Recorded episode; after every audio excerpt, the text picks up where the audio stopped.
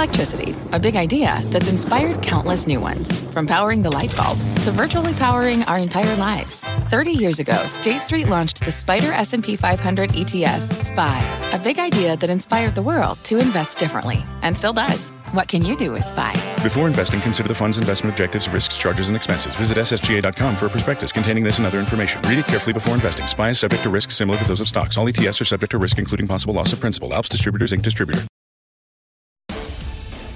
Right now on Fast, the U.S. versus China in prime time. We are just two hours away from a live congressional hearing tackling the quote, Chinese Communist Party threat to America. What impact will this new round of saber rattling have on major U.S. brands doing business with Beijing? And is big tech potentially in big trouble? A live report straight ahead. Plus, Grading Goldman CEO David Solomon running the investment bank's big investor day. Did he do enough to calm investor nerves following the bungled consumer push by the firm? And later, we'll go inside Target's challenging not so terrible quarter, Bob Iger's next 100 day challenge at Disney, and the bombshell after the bell announcement from Novavax. They say in a year from now, they might not be in business. That stock as you see, they're tanking. I'm Melissa Lee. This is Fast Money. We're live at the NASDAQ market site on the desk tonight. Tim Seymour, Dan Nathan, Guy Adami, and Julie Biel. We start off with a big surge in social stock shares of Meta and Snap both jumping today as a bill that could lead to an eventual ban of TikTok makes its way through Congress. A House committee debating legislation right now that would revise some of the protections given to content distributors against U.S. sanctions. The bill then heads to the Senate. All this ahead of a primetime hearing from a new congressional committee focused on China. China. House members digging in on the threat to the U.S. from the Chinese Communist Party. Eamon Javers has been talking to the committee and is here with a look at what we can expect. Eamon. Hey, Melissa, this hearing tonight will give investors a sense, but maybe only a sense, of where the new rules of the road are going to be in terms of investing in China. Already, you see some investors are trying to recalibrate their investments in China to make sure they're ahead of whatever these new rules that could be coming out of Washington are. The Wall Street Journal reported that Sequoia Capital is bringing in national security experts, as one example, to scrutinize investments in China to make sure they're on the right side of that line. Now, it's an open question right now whether TikTok, just to pick one high profile example, will be banned from government phones or banned entirely in the United States. And that's where tonight's hearing really comes in. The select committee is going to start with national security, human rights, and manufacturing issues, giving investors a feel for the politics of all this. They're going to hear from two Trump administration, former Trump administration figures who have bipartisan pedigrees former National Security Advisor H.R. McMaster and former Deputy National Security Advisor Matthew Pottinger. The committee is also going to hear from human rights advocate uh, Tong Yi and Scott Paul, the president of the Alliance for American Manufacturing. Now, one dynamic to watch in all this is whether Democrats and Republicans try to sort of out tough each other on China. If they do, that's an indication that restrictions on Chinese investment are likely to end up on the tighter side of this line as we all try to get a feel for where policy is going here, Melissa. Back over to you. Yeah. Eamon, thank you. Eamon Javers, again, a couple of hours away from the start of that hearing. Um, but, Guy, it almost seems like all the factors are in place right now for there to be a tough stance regarding China. The rhetoric gets worse and worse, and we've said this for a while. And it's, it's happening a lot later than I thought it would happen. I thought all the Chinese United States stuff would take place last year at some point, but here we are now, and it's seemingly getting ratcheted up. And I think it's problematic. I mean, it's not getting better anytime soon. I think the saber rattling will continue. Also, say this. You know, I think the market is underestimating. A VIX at 20 or so is completely underestimating the ramifications if there were to be a U.S. China economic war. In fact, Julian Emanuel last night on, on our desk said that, that, we're not even pricing any kind of a the geopolitical risks around China, China, Taiwan. Uh, this is also happening while China is racing to attach data privacy rules to all U.S. multinationals who have to who have to file and get in place and get in line. J.P. Morgan, Amazon, all these big multi. It's happening on both sides. Uh, and if you look at, at you know companies, we've talked about this all the time. Companies like Apple, companies like Tesla, companies who have Starbucks, um, who have both a brand brand and a product. Now, in consumer products, a little different than technology companies. Uh, but I, I, tell you what, I don't think anyone is immune. And again, you talk about China saying we're worried about the data you're collecting on our border. Uh, it works both ways. Yeah, and the other point is that our digital companies aren't even allowed to be in China for all intents right. and purposes. And when you think about Apple is a great one, you know, like literally, they, you know, they are selling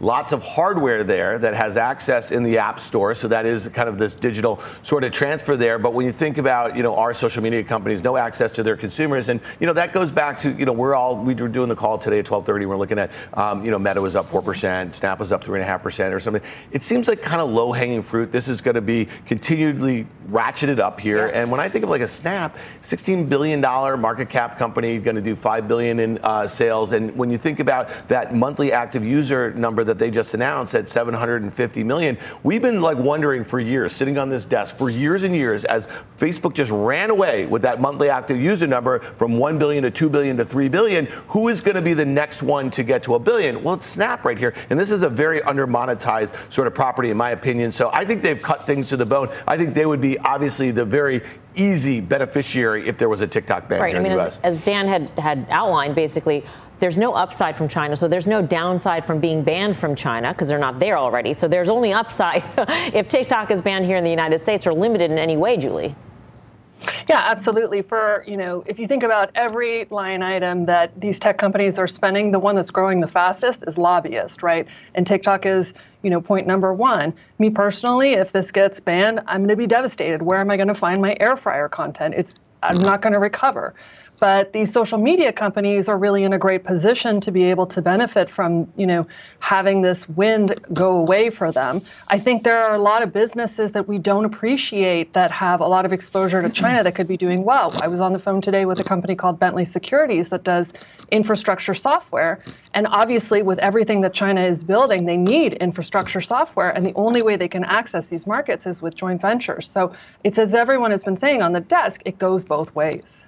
Yeah. Um, you're mentioning big, uh, you know, multinational companies like a Starbucks and a Nike, and, and there doesn't need to be a ban or anything like that in order for the Chinese population to be encouraged turn, yeah, yeah. to turn away from right. U.S. brands. That's right. And, and companies that are doing business there are collecting all kinds of data. They're collecting mm-hmm. consumer data too. I mean, Starbucks is a loyalty program. So uh, I, I, just think about these companies that, that, that, you know, we talk about the Facebooks and the Googles that are not in China. The American consumer, I mean, Nike, I mean, these, these are our biggest brands. Yeah. And we're talking about a time on top of all of this. I mean, there's been a lot of news in the last couple of days about COVID origins. And, and you know, they, you're only ratcheting up tensions about things that are deeply emotional. So it's, it, uh, equities haven't really priced that in yet. Now, more and more people on the administration side and national security side, China, Taiwan, it clearly that seems to be getting ratcheted up as well. And I think U.S. companies correctly pulled out of Russia when the Russia Ukraine thing started. But obviously, so many of these companies, Russia is sort of a it's it's a non-starter, right? I mean, it's a it's a it's a rounding error in terms of their revenues.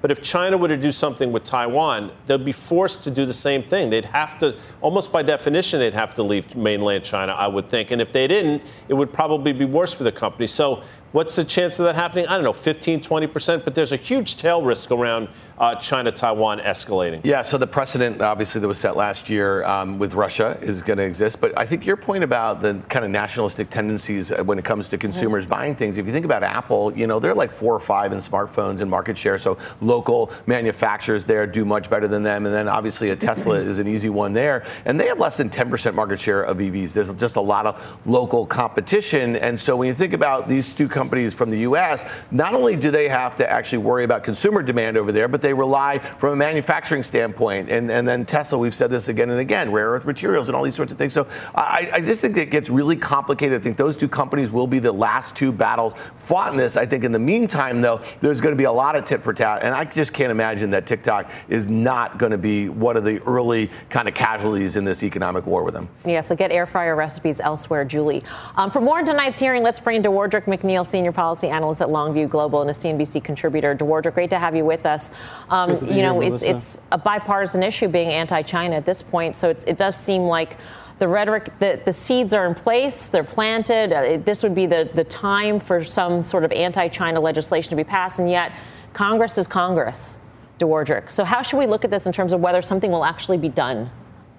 It's a good question, Melissa. I've been up uh, here on the Hill all day today trying to get a sense of the mood. And I'll tell you, the mood is a bipartisan focus on competition and trying to really lay out the litany of irritants in the relationship, but also, Melissa, a real focus on trying to figure out where the weaknesses lie, and then, to your point, to try and put together some sort of legislation to address those weaknesses. But again, to your point, Congress is Congress. It is fair to point out that we have a Republican controlled House, a Democratic controlled Senate, and the Senate can go its own way, and the president has his veto pen. But I will say that the House seems to have its pulse on the American people's opinion about China, which is increasingly negative. And so I think you'll see a lot uh, of issues tonight that's raised that you will find a lot of agreement out in America, outside the Beltway, on trying to do something about the threat uh, that China poses. But I do think Congress will, this committee in particular, will focus on weaknesses. And Melissa, mm-hmm. they think that the business community may be one of those weak links. Um, just to specifically drill down on TikTok, though, Dewardric, I mean, the American people may be um, anti-China in terms of, you know, competitive threat, et cetera, but they love TikTok and they don't want to give that up. So how, how do you think, you know, Congress perceives that as a priority when it comes to where they can limit our interactions or limit investments, et cetera? That's a good question. TikTok was in almost every conversation that I had today. And, you know, Melissa, we have some history of when Washington gets zeroed in on a Chinese company, Huawei, five, six years ago, was that company. Something eventually ends up happening. And I don't know if this is the round to do it, but I do expect that at some point, whether it's a limited ban or, or a federal ban, nationwide ban, something will get done on TikTok. But I did hear an, an, interesting thought today, and that is there are some people who don't want to see us target Chinese companies specifically, but rather take a look at actions that we dislike and focus there. Otherwise, you end up in a whack a mole situation where it's Huawei, TikTok, and something else the next. Uh, the next time around. So, a, a real focus on the actions that we dislike and going after that with policy solutions. Wardrick, it's Tim. This is a, a, concept of exploring strategic competitive landscape. And, and you know, I get the sense that on this side, we, we, we often think that we don't have any strategic competition from China. Our, our, our, you know, our tech companies are the biggest in the world. We obviously know in the chip space um, that may not be the case. Is, are you picking up on any dialogue that really this is a this is an opportunity for the U.S. to actually uh, better determine where strategically we might need to do more to, to compete against China? It's not just about us dominating in their part of the world. Yeah, I think that's a good uh, point, Tim. I think a lot of people don't realize the degree to which China has its own uh, companies in its market that's dominating, but also looking to compete with us in third markets. And a lot of that is tech related. I, I, will note that today it didn't get much attention because of the hearing tonight, but the Commerce Department released uh, the latest rules on what it would take for companies to get some of that CHIPS Act funding. And there are a lot of things that will limit companies from really doing business in China, expanding there for over a decade, uh, joint research, licensing efforts. So you're seeing it really dial in. And I, I, think this is going to continue uh, to be the, the trend going forward, Tim. Dewardric, at the same time that this hearing is going on, there's also sort of um, this notion of poking the bear, I mean, trips to Taiwan and, and things like that that could provoke China. Um, is there any acknowledgement that what our actions also could be scrutinized and perceived as threats or, or um, sort of being disrespectful to China? And of course, yeah. you know, our politicians will say they can't tell us what to do, and that is absolutely fair. Um, but it's certainly not making the tensions any better between the two countries. No, that's right, Melissa. And, and, you raise a great point about what at some point will be a retaliatory measure from China. We know, we've seen this during the trade war. China will hit back. And it, again, and you've heard me say this on the show, it may not be symmetrical, it may be an asymmetrical hit back, but there's been a lot of things that we've been doing to really, as you would say, poke the bear. And at some point, uh, you have to expect that there will be uh, some retaliation uh, from China, and that could come in, in, in, many forms. But it is something that you don't hear discussed publicly a lot here in Washington, but behind closed doors, there are people who are aware uh, that China can punch back and, and may. Yeah, you know, Eduardo, uh, we're, we're, also locked. The American people are in this battle with inflation here, and when you think about this, you've been following this this arena for a very long time. Everything, this back and forth, is inflationary at a time where I think a lot of investors, at least here in the U.S., have gotten a little bit more comfortable in 2023 that inflation is in the rearview mirror. But all of a sudden, though, if we are going to have you know this deglobalization push and additional tariffs and, and the tit for tat with a lot of these companies, doesn't isn't that a big isn't that just as big a concern right now for, for U.S. citizens and consumers and investors? I think it is. I, unfortunately, I don't think a lot of people have really drilled down on this. Certainly, the consumers have not. But look, I think when you start talking about decoupling, when you start talking about de risking supply chains, uh, there's still a lot of uncertainty around how all of this is going to land. And so, yeah, th- this absolutely could continue to have uh, impacts on the economy as we try and fight inflation. Unfortunately, though, it's not really a discussion that we're seeing, at least I didn't hear much about this uh, in the discussions that I had today, but it's a real concern. Dewardric, always great to get your perspective. Thank you. Thank Dewardric you, Melissa. McNeal of Longview. Um, inflationary, I'm glad you brought that mm-hmm. up because just to bring it full circle here, um, it certainly doesn't help uh, what the Fed is trying no, to combat. It makes their job much more difficult. We've talked about it for a while. If in fact this is the case, this deglobalization, I mean, that's extraordinarily inflationary, which makes a very difficult job that much more difficult, which is one of the reasons I think the Federal Reserve has showed such resolve and the rhetoric around their rate hikes has been what it's been for the last nine months or so. If you look at how we're trading some of these markets too, I mean, Taiwan Semi back in the third week of October when we had those shows where we we, we formed the bottom of China by just saying is China uninvestable on this show, and in fact it became it, it, ripped. And if you look at the K Web and if you look at Alibaba, um, first of all, Taiwan Semi went from a $63 stock to a 90 something dollar stock, along with semiconductors, but really outperforming. Taiwan Semi will have political risk, um, you know, attached to that investment story. And if you look at uh, the K Web, it's down 20% after being up 93, 94%. There's no question, um, although we've said, and I've said it, and I believe this, that EM is, a, is an allocation that I think is going to continue to pick up steam as long as the dollar stays weak. Dollar, by the way, has rallied 4% in the last three or four weeks, so it's really dented that trade. But you can't tell me Alibaba and K-Web stocks and Taiwan Semi aren't going to trade at a discount in this environment. Yeah. Julie, do you think that we've um, sufficiently priced in the risk, the China risk exposure China exposure risk, she tried to say, um, into some of these stocks.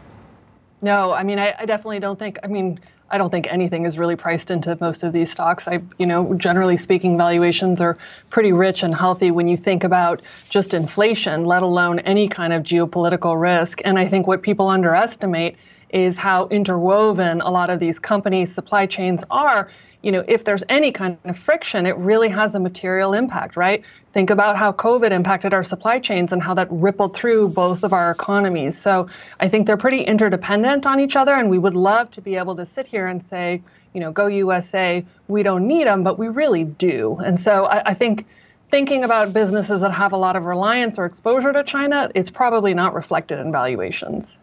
Coming up, shares of Novavax plunging in the after hours after a big warning from the biotech firm. Why the company is struggling to remain a quote going concern. Plus, we're all over the after hours action. Rivian shares of the EV maker dropping after its latest results. The details on that next.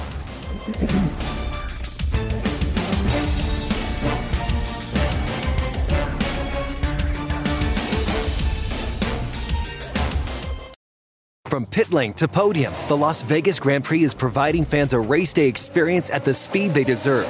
With the help of T Mobile for Business, our 5G advanced network solutions are powering race day operations with event wide connectivity. From streamlined gate entry to an immersive app, giving fans blazing fast access to the sport they love. This is accelerating innovation. This is the Las Vegas Grand Prix with T Mobile for Business. Take your business further at T Mobile.com/slash now.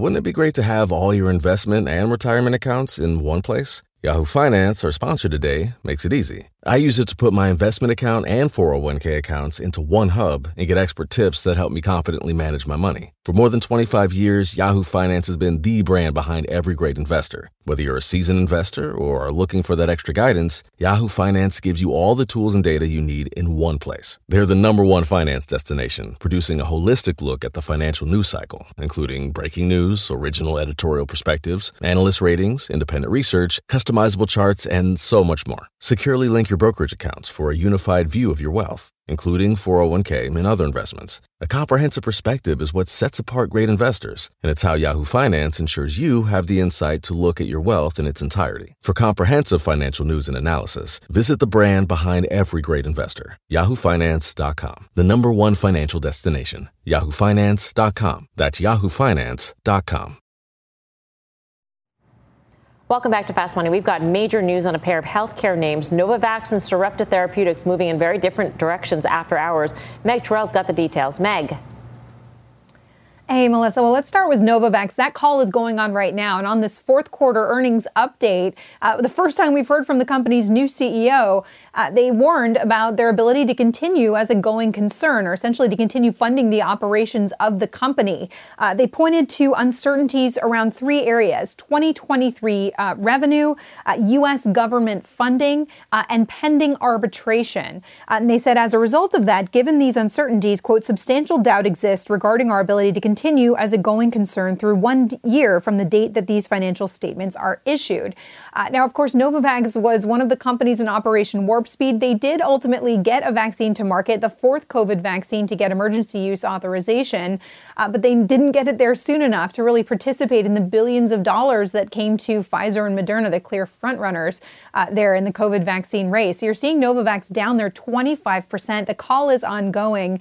Uh, and it's really interesting because this new CEO is saying, even as they're making this warning, uh, he's saying they're trying to position themselves to become one of the global leaders uh, in vaccines. So clearly uh, not counting themselves out. Uh, I'm going to turn you over to Sarepta now. This a different story, positive news that stock higher in the after hours. That company saying that the FDA has said it is not going to hold an advisory committee meeting for Sarepta's gene therapy for Duchenne muscular dystrophy. This is something investors have been watching incredibly closely. Uh, the FDA is set to make a decision on this drug by May 29th, and RBC saying this is an almost $5 billion opportunity for Sarepta. And investors have been worried if there had been an advisory committee meeting that might signal the FDA was unsure about potentially approving it. So maybe this makes it more likely that they do. We'll have to watch that in May. But Sarepta up there 15% now, Mel. Um, Meg, going back to Novavax, so Novavax got $1.5 billion thereabouts from Operation Warp Speed the vaccine made it to market. And I, have been reading just recently, the government has been buying more and more of the vaccine. So you really have to wonder what other sort of business they were doing or maybe not doing. If they're in such dire straits at this point, who their other customers might be, because it seems like um, the government has been its primary customer, that we have been the primary funder and we have been the primary purchaser of the product. Yeah, but that's the case for Pfizer and Moderna for their COVID mm. vaccines too, because they've been in this emergency use authorization system. They're not going to transition to the commercial market until later in this year. So it's been governments all around the world making these purchases. But when they talk about the risks of arbitration, they're talking about a fight they're having right now with Gavi, which is the Global Vaccines Alliance, over doses that uh, you know they'd been promised and payments that had been promised in return. So they're fighting over millions of dollars there uh, in uh, promised for vaccine doses that ultimately were not delivered. Uh, and so the same thing is happening here in the United States. Uh, there's discussion. Yes, we did purchase more doses from Novavax, but if they need to update the vaccine for the fall, and they will need to, can they do it quickly enough? And then, you know, what will those purchases look like later in the year? And then their vaccine platform is it is it also can it be you know made into another vaccine like Moderna, like an mRNA vaccine? Yeah, so it is a more traditional uh, protein vaccine approach, and that's you know one of the things that people liked about it, adding a different uh, option opposed to mRNA vaccines for COVID, but they have data in flu. Uh, they are also looking to expand it and combine it into a COVID and flu vaccine. Uh, so there are a lot of potential options here. They just have to make sure that they've got the money to continue funding the trials to get these things to, across the finish line. All right. Meg, thank you. Meg Terrell.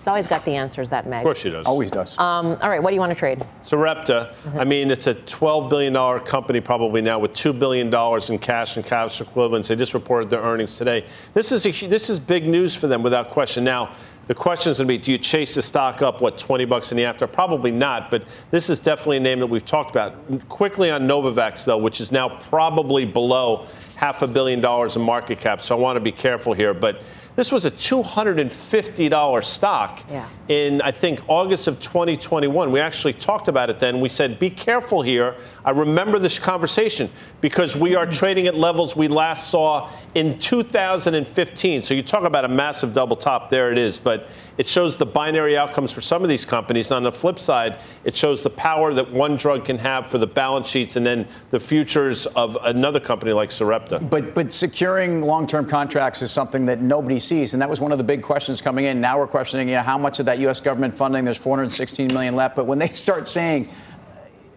As a going concern, we're concerned. I mean, that's that is stuff. Um, meanwhile, the other side of this is, is Pfizer. It's it's trading basically at one-year lows. It's trading at this 40, 41 level. They announced uh, that Seagen deal, or at least, excuse me, that Seagen speculation is out there, boosting their oncology pipeline, and where they expect to, to have an extra 30 billion of, of, of, of revenues by 2030. I think they're well on their way. And you look at the range trade on on Pfizer, really attractive place to own it here. All right. We are all over the after hours action in Rivian. Shares of the EV maker dropping after its latest results. Details next. And here's what else is on tap. The grade on Goldman. Investors focused on CEO David Solomon as he lays out plans to grow the investment bank. Did he pass? Fail? The traders are giving their grades next. Plus, consumer crunch. Our next guest says we're in the calm before the storm. The three key drivers she says are dictating the economy's landing. You're watching Fast Money, live from the NASDAQ market site in Times Square. We're back right after this. From pit lane to podium, the Las Vegas Grand Prix is providing fans a race day experience at the speed they deserve. With the help of T Mobile for Business, our 5G advanced network solutions are powering race day operations with event wide connectivity. From streamlined gate entry to an immersive app, giving fans blazing fast access to the sport they love. This is accelerating innovation. This is the Las Vegas Grand Prix with T Mobile for Business. Take your business further at T Mobile.com slash now.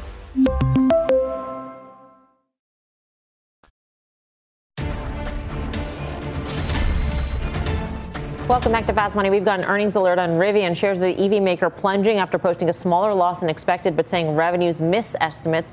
Rivian also making a, offering a weaker production target for 2023, saying it expects to make 50,000 new vehicles for the year. That's versus the 60,000 expected. The company saying on its conference call that supply constraints will alleviate in the second half of the year, and that it forecast forecasts positive gross profit in 2024. It does have a lot of money on the balance sheet. It has that going for it. It, it does, and it, you know, we we kind of knew what these deliveries were going to be. We knew what this production was going to be. That guide is bad, and, and in terms of pricing and the bridge to positive gross margins in 24, I mean, the, the the competitive costs and where these guys have to be are really important right now. It's certainly an environment where capital is a different cost. Their balance sheet is fine, but they're burning a lot. Yeah, Julie. Yeah, I mean, if you think of their burn, their burn is the equivalent of debt, and right now, that level of burn is really pretty un, un, unsustainable. And you think about the valuation relative to what they're able to produce, and the fact that this is a pretty high-end price, and consumers that are able to pay this much for a, a pickup truck are, are pretty thin on the ground. So, you know, I continue to believe that something like this just cannot trade like a software business, particularly when you know we know that the terminal margin on this business is low. I don't care what kind of EV it is; it's a low margin. So so far we've gotten what Rivian, we've gotten Lucid, um, we've heard from Ford on its EV business. Not so we've much, heard from yeah. Stellantis on its on its EV business, and the common thread is that it's tougher than it looks. That there is a lot of competition, and maybe, and I will say this knowing that I don't have, there's not a lot of Tesla bulls on this desk, but on the eve of Tesla's investor meeting tomorrow.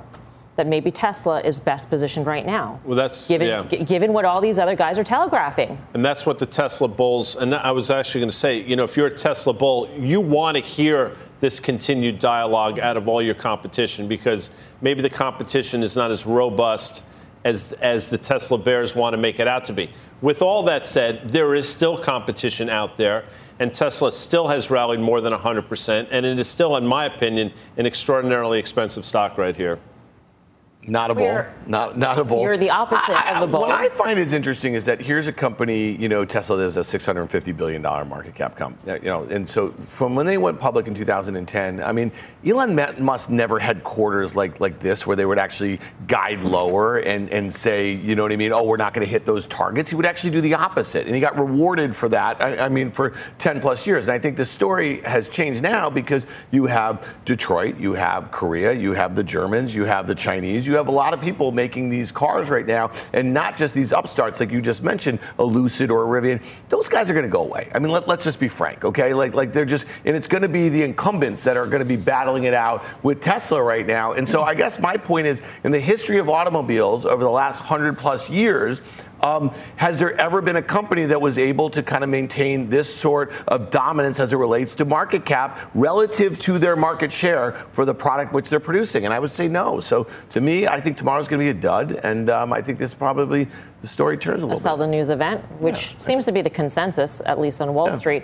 Um, but in terms of, I mean, the battle seems to be harder, though. I mean, isn't that what we're learning? Because even the incumbents are having difficulty doing this. They well, don't you think it's, it's like early for the incumbents? I mean, but I, I'll say this about Rivian. I mean, they're, they're still going to be, even at, at, a, at a guide of 50,000 down from 60, they're still going to be up 130% year over year. I mean, they, I, I, they're growing massively relative to themselves.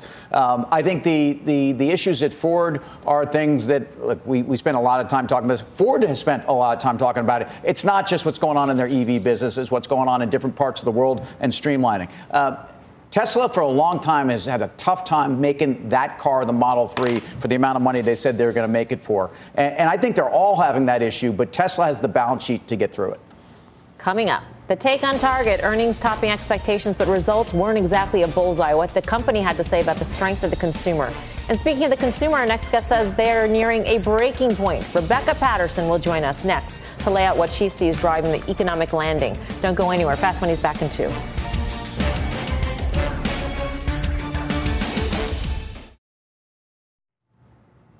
Welcome back to Fast Money Markets, closing out February with another set of losses. The Dow dropping 232 points for its lowest close since November. Tuesday's losses rounding out a losing month for the major indices, with the Dow down more than 4%.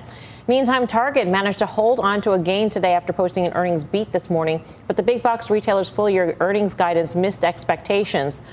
Inventories, though, went down. Yeah. Which is exactly where they needed down 13%, guy. So do margins. So when you give, well, yeah, I mean, so you got to get rid of it. So when you give stuff yeah. away, yeah. that's what happens to inventory. So uh, they figured it out, and I think you're seeing a bit of a relief rally. And it trades at a trough multiple to Walmart. We've talked about it. Their product mix is different. They should but it's not all that inspired a rally that we've seen. And this stock has sort of been mired at this level for quite some time. So I don't think Target is out of the woods quite yet in terms of the stock. Yeah, I mean, they did say that there's significant uncertainty, and the big variable is how the consumer will be later on. So that's a huge question mark still for Target and you know all the guys for um, for that sake.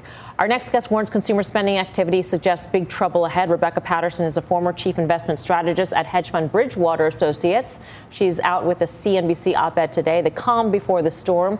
These three drivers will dictate the landing ahead for the U.S. economy. Rebecca. Welcome. Great to see you. Great to have you on Fast again.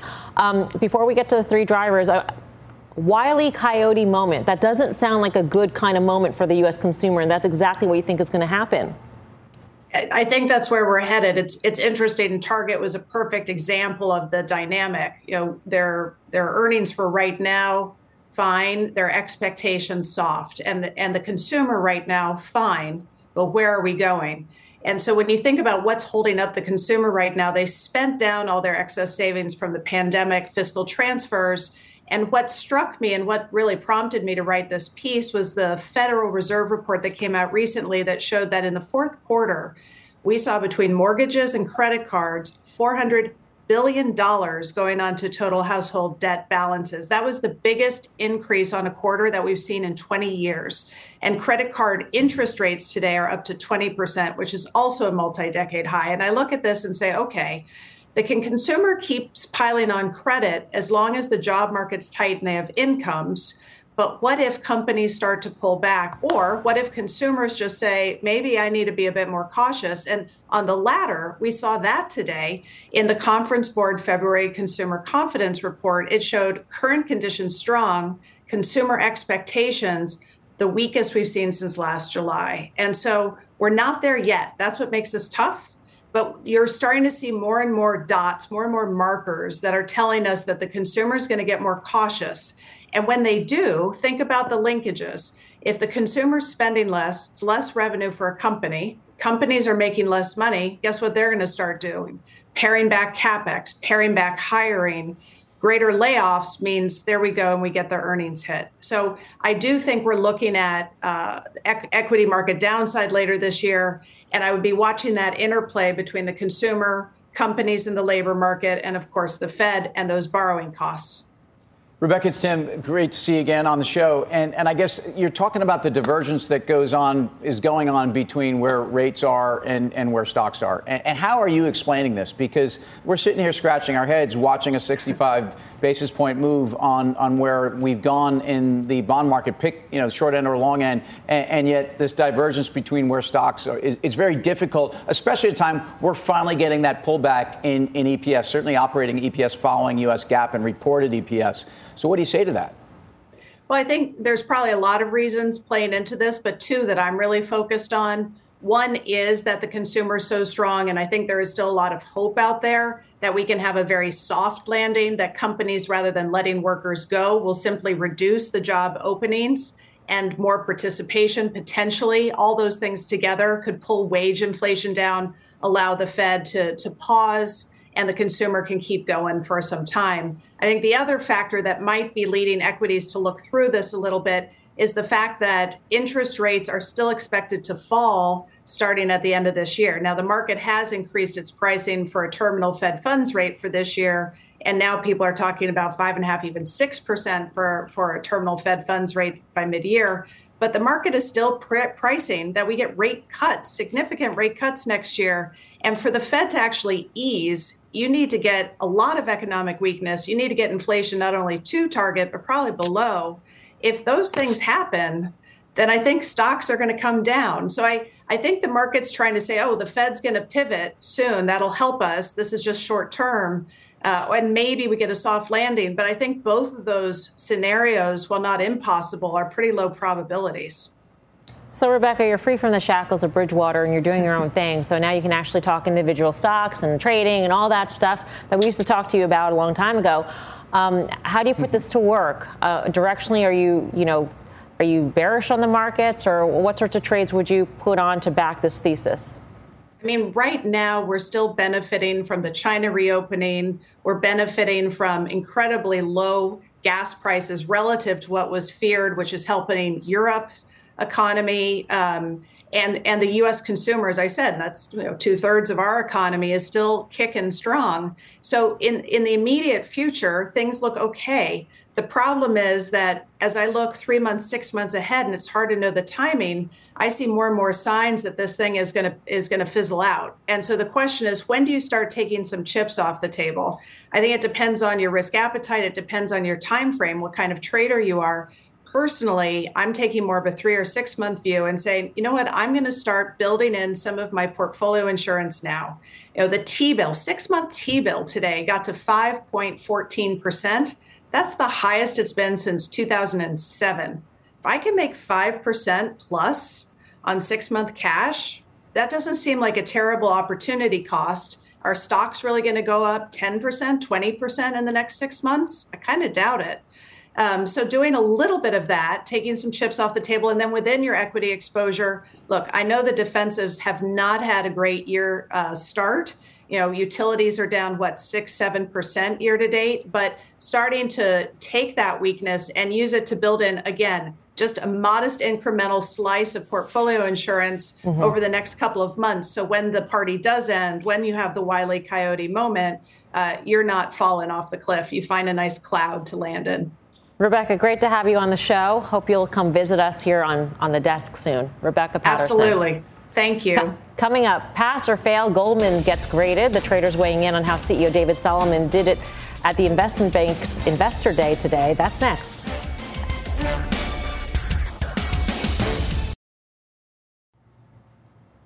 Welcome back to Fast Money. Shares of Goldman Sachs gutted today as the investment bank hosted its second ever investor day. The company's consumer business and focus CEO David Solomon saying the bank is exploring strategic alternatives, suggesting a possible sale of the remaining parts of those platforms. Solomon also renewing focus on the company's asset and wealth management business, saying they would be the growth engine for the bank.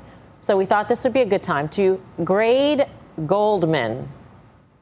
Guy. Great Goldman. I like. Well, as Tim mentioned last night, it's very difficult for me not to give them an A. But I actually thought they did a good job today. With between John Waldron and David Solomon, I think they basically laid out a plan for growth. They have a very now, in my opinion, visibility in terms of their earnings stream with asset management and banking. They still dominate in those areas. I think it trades at a trough multiple to, to book value, which I think is around 305 or so. You put a one and a half times book on this, and you're talking about a stock that should be north of $400. During David's tenure, as I mentioned, the stock has effectively doubled.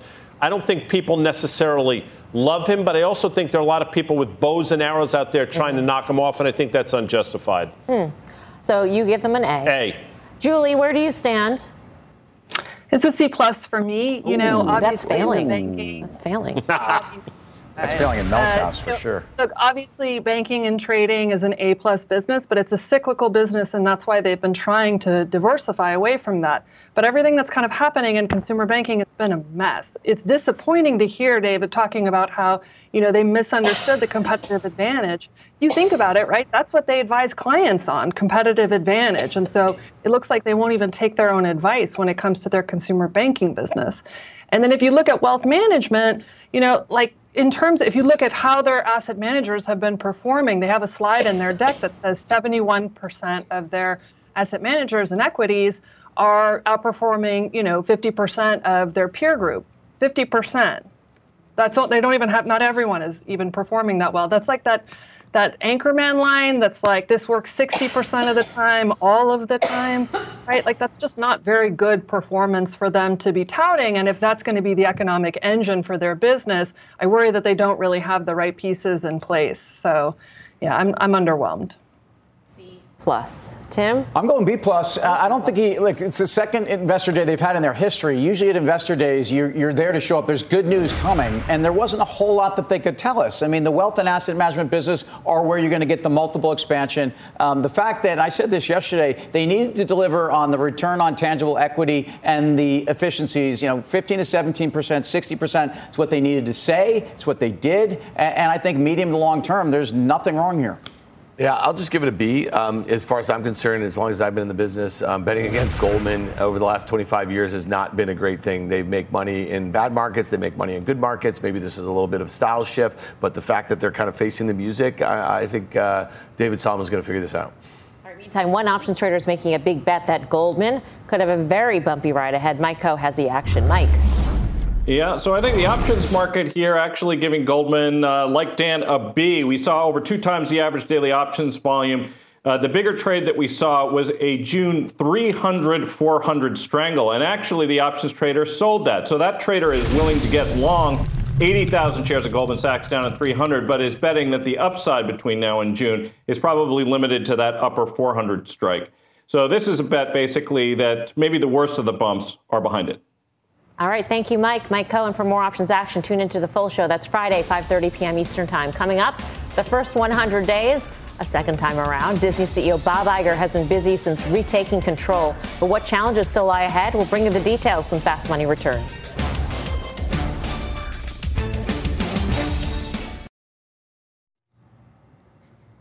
Welcome back to Fast Money. Bob Iger clocking his second first 100 days as Disney CEO. And while that's while a lot has changed since he retook the helm, questions remain about where the stock goes from here. Julia Boorstin's got all the details. Julia. Well, Melissa, Disney has outperformed the market, but underperformed most of its rivals in the past 100 days as Iger has acted quickly to undo the work of his predecessor, Bob Chapek, and to chart a new path for the media giant. Iger re- restructured the company to unite Disney's creative divisions and to separate off ESPN, putting decision making back in the hands of Disney's creative executives. He also announced layoffs and cost cutting, targeting $5.5 billion in savings, which ended his proxy battle with Nelson Peltz. Now Iger faces some big questions. What's he going to do with Hulu? Will he buy out the stake owned by CNBC's parent company Comcast, or will he sell Disney's stake? How will he manage ESPN's future and Disney's commitment to general entertainment? And who will be his successor? All of these questions come as Iger faces some meaningful external challenges, including a potential ad recession, as well as a pullback in consumer spending, which could hurt their streaming subscription revenue, as well as revenue out of the parks division, with which Melissa, as we know, has been a powerhouse. Yep. Julia, thank you. Julia Boorstin. Julie, where do you stand on Disney? Well, I mean, I think it's interesting to hear the steps that he's taken. I think you know the change in Nelson Peltz deciding not to pursue the proxy battle is meaningful, and I think it really speaks to Iger's ability, you know, to talk to people and calm people and get this ship more in a better position. I still worry that a lot of this business is really on the back of the parks, and that if we have any weakness in uh, the consumer, that the parks are really going to suffer, and that the economics of this entire business are also going to struggle.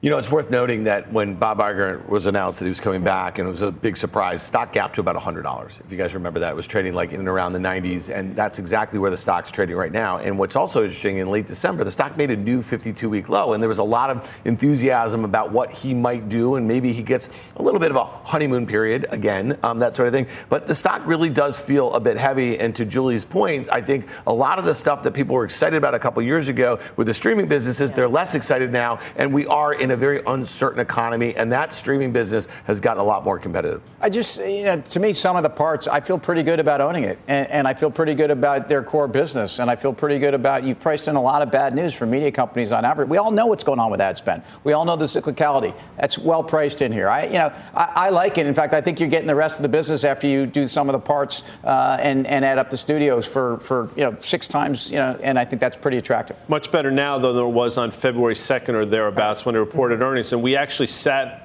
We said that cost cutting is not a long-term growth strategy. Stock was 122. We said you better pull the ripcord. Here we are now. So I'm with Tim actually at these levels. You're going to say we sat here on this desk. Well, I was going to we say this that we weren't. desk. And No. apparently You're the at the lighting NASDAQ. here is all like. You're looking. Did you go to the beach last week? No, that's why I've gotten a lot of texts about that. I don't know what's going on. Up next, final trades.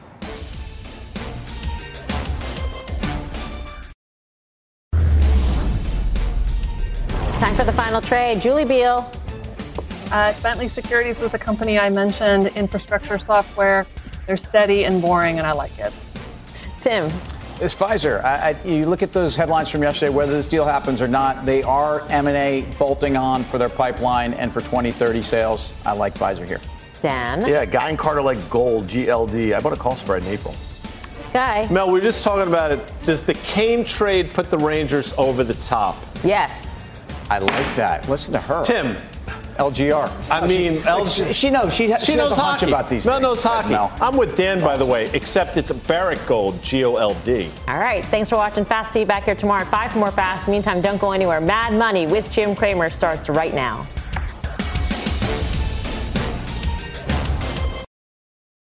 From pit lane to podium, the Las Vegas Grand Prix is providing fans a race day experience at the speed they deserve.